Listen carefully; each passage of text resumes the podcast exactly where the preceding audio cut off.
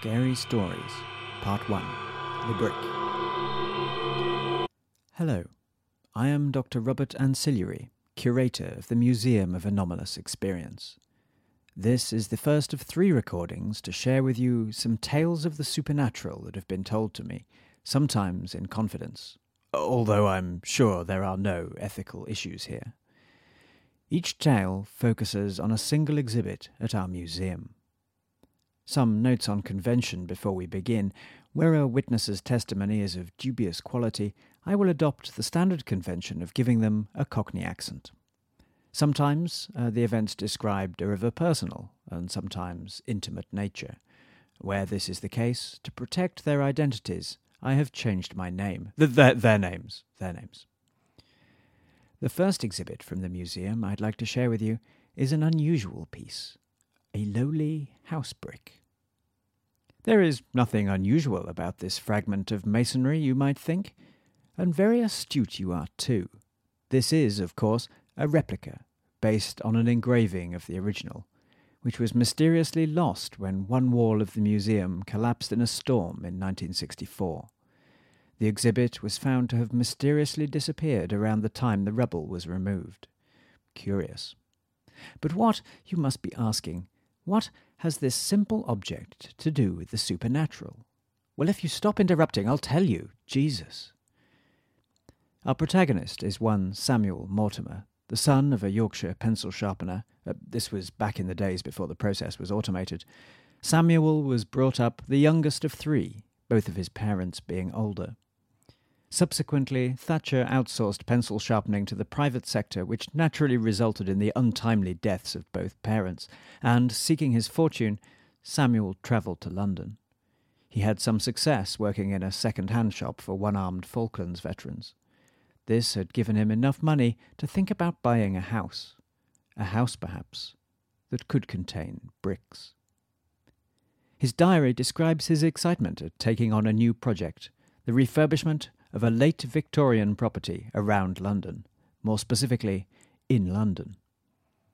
We have become so used to tales of the paranormal set in town centre car parks or on industrial estates. How refreshing, then, to find one set in a creaking, dilapidated character property with period features.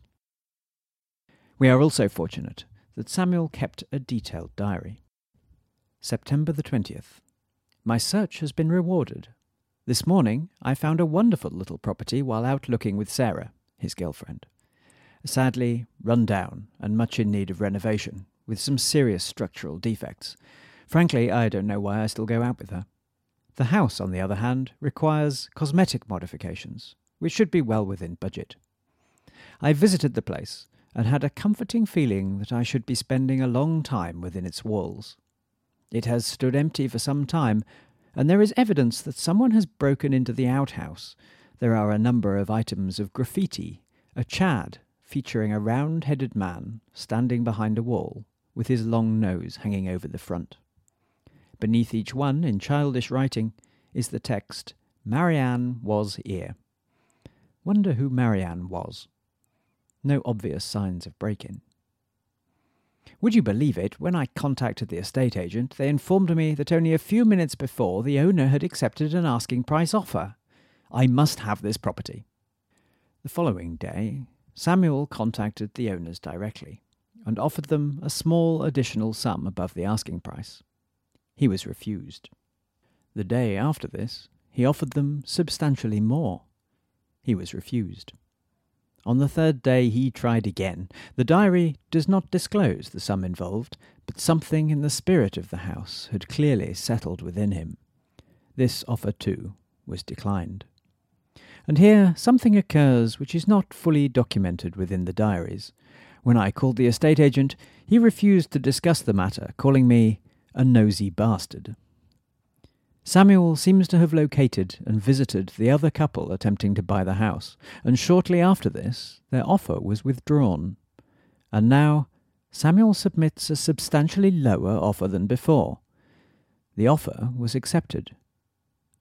We jump now to the day of contract exchange. Samuel's diary captures in detail the sense of nervous anticipation, the uncertainty of whether or not he's made the right choice, that feeling in the depths of your gut, the inner turmoil that Samuel feels as he opens that decaying iron gate on that fateful morning. I will read you a short extract. October 28th. Collected keys to new house. Move went smoothly. And so, the renovation work began. October 29th. Began work in the living room, stripping wallpaper. Beneath the wallpaper, there are more instances of the graffiti I saw in the outhouse, clearly older than I thought. Also, found a strange circle in the wall above the mantelpiece, about 1 centimetre across, softer than the surrounding wall, a whitish substance. Odd. However, I don't think it's relevant to the story, probably just filler. Samuel went to bed in his makeshift bed, little more than a sprung mattress on a pinewood frame with crude Egyptian cotton sheets and a goose-down duvet, expecting a night of undisturbed sleep after a hard day's exertion. But it was not to be. Instead, his head was filled with strange, nightmarish images. His sheets in the dark became grasping hands, holding him down, pulling him down, claustrophobia, a nightmarish sea, tossing and turning, his fears, his tangled sheets, his dreams. He was unable to escape from. October 30th. Awoke this morning in a cold sweat. On the wall behind my bed is another Chad. Strange that I didn't notice it last night. In the living room, all those little men peering over the walls give me the strangest sense of being watched from behind walls.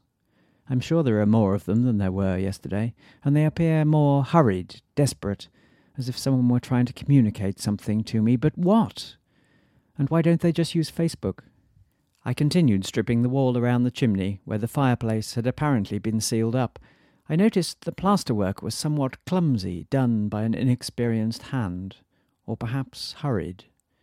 Sure enough, as the wallpaper came away, so did the plaster, and then some strange desire seized me, and before I knew it I was clawing at the plaster, tearing it off with any tool that came to hand, and then chipping away at the brickwork behind it, until a single brick fell away, and I fell back, exhausted.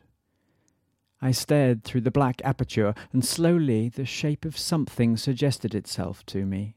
A faint outline in the black void beyond the wall. Once again, the urge took hold of me, impossible to resist. And slowly, carefully, I reached forwards and cleared a couple more bricks, and then a couple more, and suddenly the mortar gave way and a cascade of bricks fell into the room. As the dust cleared, in the darkness of the chimney breast, behind the bricks, were a pair of legs. Naturally, my first thought was for the value of the property, and after a revitalising cup of tea, I realised that the person entombed behind the fireplace must remain secret. For this to happen, I needed to dispose of the body quickly. Clearly, they had not been missed in 50 years, and there was no sense sacrificing a significant proportion of the resale value of the property to unnecessary tales of murder and intramural bodies. I set about removing the hardened corpse. To my distress, it would not come away from the wall. After a certain amount of pulling, the body came away from the head, which appeared to be fastened to the wall on the rear. I removed more of the bricks, managing to get up to head height, and then realised, to my horror, that the soft material I had examined in the wall was the victim's nose. The person had been entombed in the wall by the nose. This was no speed-building accident. This was a deliberate action. I can only imagine that this was done after death, and what symbolic function embedding someone's nose in the wall would achieve, I could not guess. Anyway, now released, I placed the body inside a bin liner and took it to the tip, where I was disappointed to discover it could not be recycled, and dumped it in other rubbish. Samuel's work on the house continued uninterrupted for a number of months, and he was pleased to observe that no more Chads appeared in the house on his newly replastered and repainted walls as he prepared it for resale.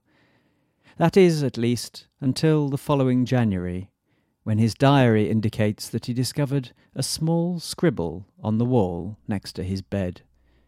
It read, "Marianne is lonely." This is around the time there was a significant slump in property prices, and this is the final entry in the diary. Samuel was not seen again after this date. His disappearance remains a mystery. I have visited the house myself. It is on the market again, only now in excellent condition, except for one small piece of graffiti in the dining room, a man looking over a wall with the text, "Marianne was here," underneath. I also noticed that in the living room, in the chimney breast, at about eye level, there is a small round patch of an unidentifiable waxy white material. Scary Stories was written and performed by John Thrower for We Are Not Alone 2013. If you've enjoyed this podcast, please download Tallington, our new audio drama series, which will be released in 7 weekly instalments starting on January the 5th, 2014.